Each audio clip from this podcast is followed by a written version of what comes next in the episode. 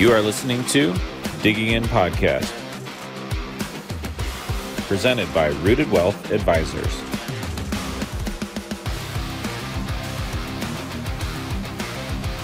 Hey, everybody, welcome back to another episode of the Digging In podcast presented by Rooted Wealth Advisors. I'm your host, Kencho Kelly, helping you get those questions answered to and through retirement. Today, I'm joined by a new, fresh face to the Rooted Wealth Advisors family. Uh, she's always smiling, great personality. You can't help but uh, just notice her infectious energy. Amber Ainsworth. Hey, welcome. Thank you. Thank you very much. Hey, uh, don't be afraid to show off that smile. I, Don't- I'm, I'm so aware of it now. Uh, no, so you're the new um, client relationships manager here at Rooted. Super excited about that. Yeah, tell Thank us a little bit about your story, how you ended up here. Okay. Um, so I actually did a huge jump from my uh, original profession, I guess we could say it, which actually was about smiles and teeth. And I was a dental hygienist for a long time, um, much longer than I care to, to divulge right now at this point. But um, I did do hygiene for a long time, and I was looking to get out of dental and still work with people still make people smile. That was a big thing for me. Um, I, I do love making people smile. It is my favorite. But it was just the physical toll that kind of took its or the its wear and tear on me. And i wanted to learn something new. That's always been a big thing for me. I was always seeking out new information. And after covid things got really kind of scary in the dental field and i it was just not stable anymore. And i wanted something that i wanted to learn a little bit different and learn something new. And i wanted to be in an environment that i could thrive and grow. And i somehow or another uh, with the luck and grace of a lot of things wound up on your guys' doorstep. So thank you for that. And uh, it's been fun ever since Hey, we're excited to have you here. I'm conscious about my smile around you because I had a chip on a tooth. I've been asked to replace it or fix it. I don't know how I many wouldn't. times. I wouldn't, personally. Uh, so like, so you, I'm like making sure I brush every day. I don't want to be mommed by the hygienist. I do mom everybody. I yeah, that's okay. it's, it's not even just teeth though. It's not isolated to just teeth. I just mom everybody. That's all right. Hey, um, with you being fresh to the financial services industry, what have you what have you learned? What have you picked up on here in your first in your first month? How what are the similarities between here and maybe the dental field that you came from? Um, for me, the biggest and the easiest transition has been people. Um, I I love working with people. I love kind of bridging the gap between like the client and the advisor and helping them in any way. Um, there are so many amazing minds in this office that like I am literally just trying to absorb as much information as I can from everybody and anybody and it, they've been providing it in abundance so it's been really cool. That's awesome.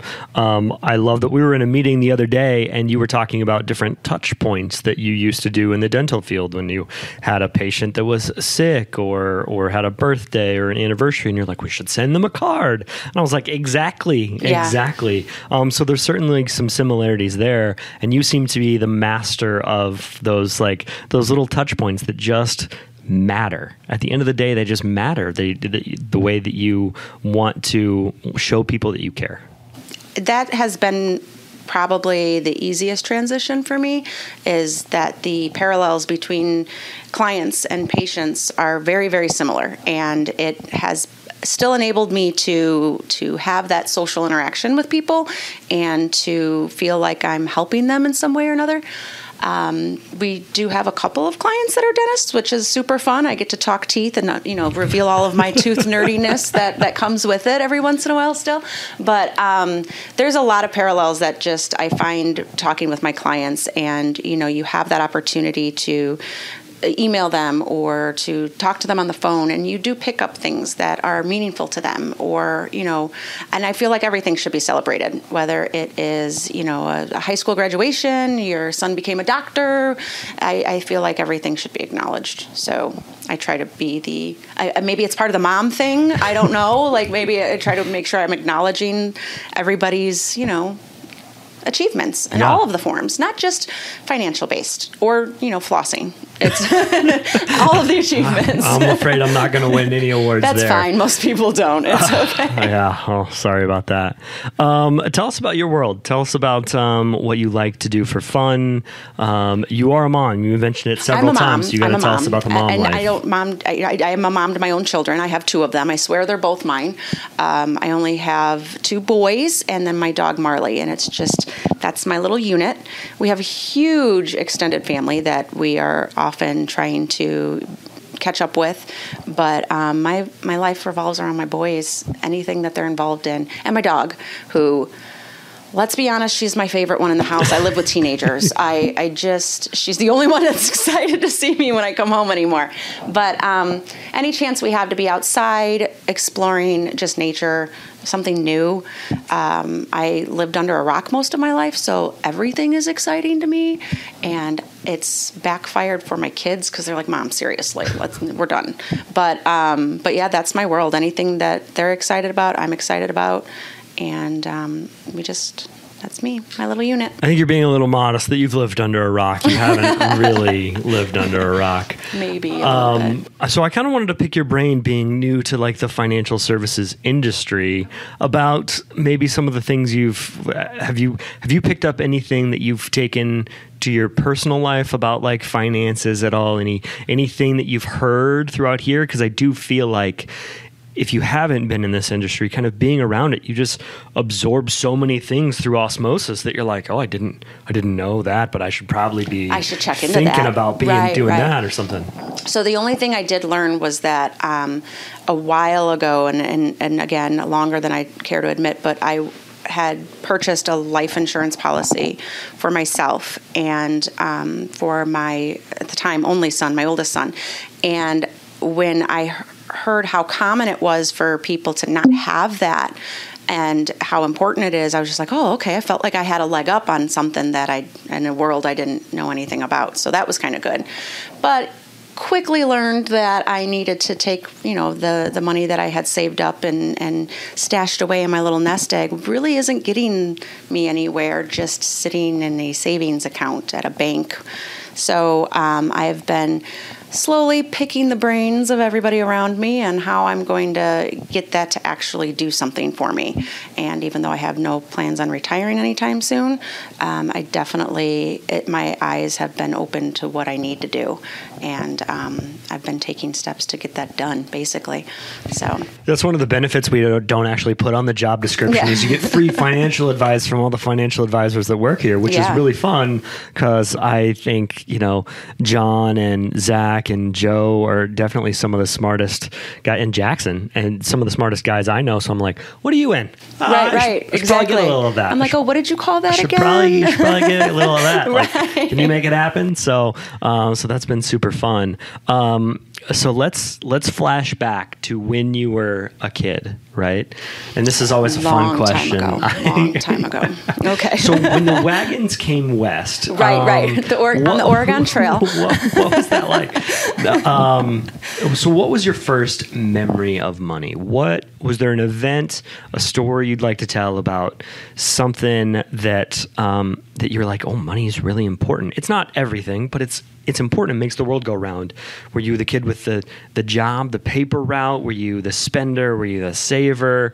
Uh, there's some interesting stories in this offices or this office, even from financial advisors who were spending money like you know like that. I um I grew up in a, a lower income family and we didn't have money. So my busha, who was my grandmother, always in a, in a child of the Depression era. So if if you all are familiar with that at, at any level. Every penny I found was important. Every nickel that I found was important. And God loved that woman because she made it exciting for me to like Busha, I found 62 cents in the couch cushions when I was cleaning for you, you know, and she would literally take that 62 cents and she would write it down on a little pad of paper for me and she had a savings account for me. So when I turned six, well, right before I turned 16, I mean, I gave that woman everything and I babysat everybody in the neighborhood, going back to the mom thing that started like early. I was 11 babysitting for everybody in the neighborhood. Um, but I saved everything, everything I made, everything I earned.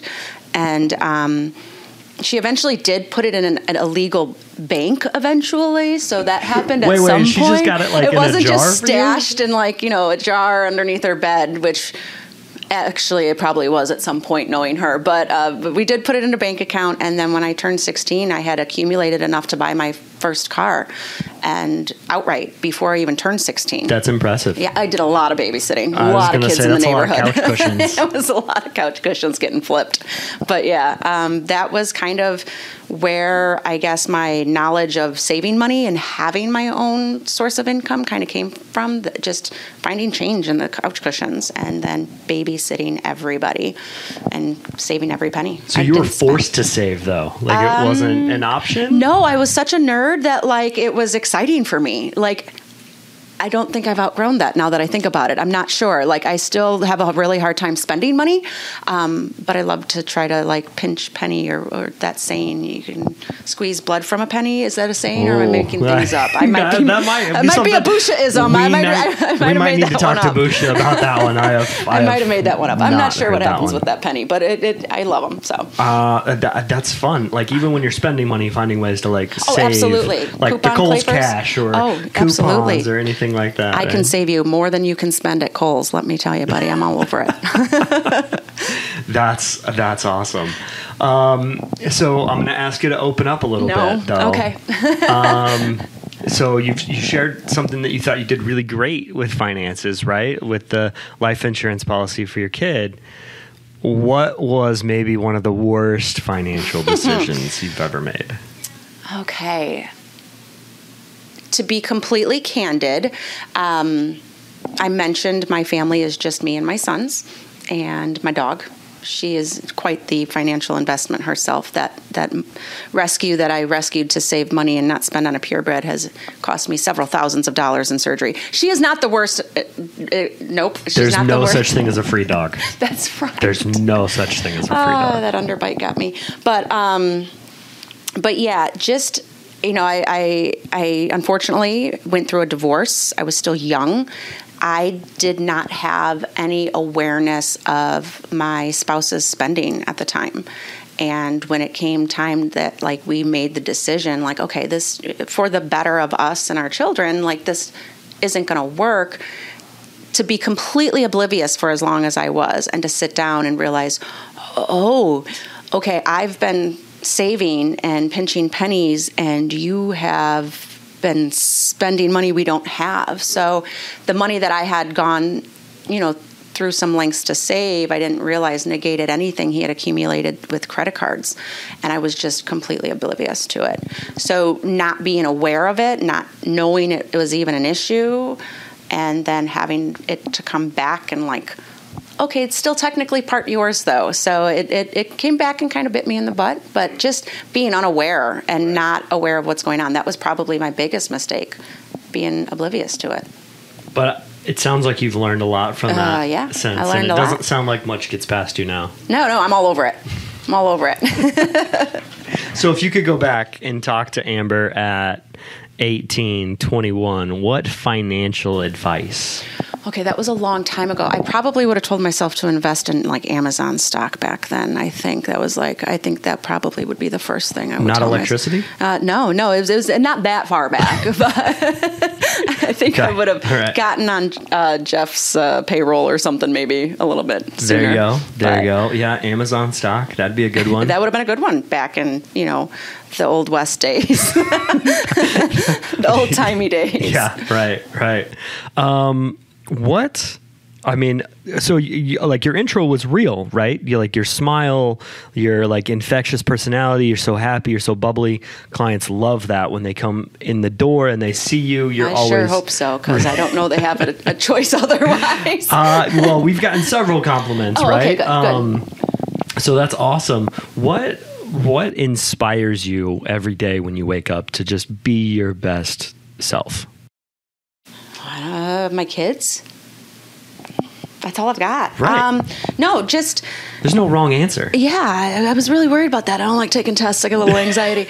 um, no, I just the the thought process is be the good, share the good that you want to see, that you want to experience every day. So, and my kids, like if I'm not showing them how to be a good person or to be a happy person, then what am I doing? Right? Right. So that's that's really it. Just to be be happy. Because what else is there?